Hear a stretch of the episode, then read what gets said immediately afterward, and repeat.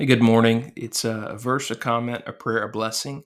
It is February 24th, 2022. My name is Casey Hough, and we are looking at 1 Corinthians chapter 6, verses 19 through 20 this morning. These verses say, Do you not know that your bodies are temples of the Holy Spirit, who is in you, whom you have received from God? You are not your own, you were bought at a price. Therefore, honor God with your bodies. Now, comment. We belong to God. Our lives ought to reflect that we belong to Him. This includes what we do to and with our bodies. Our bodies are not dispensable, unimportant aspects of our personhood. Our bodies matter to God and His plan for our lives. Now, a prayer.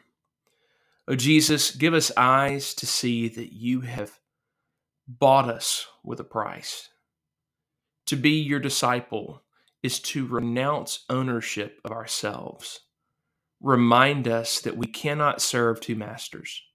Let us cling to you alone. In your name, amen.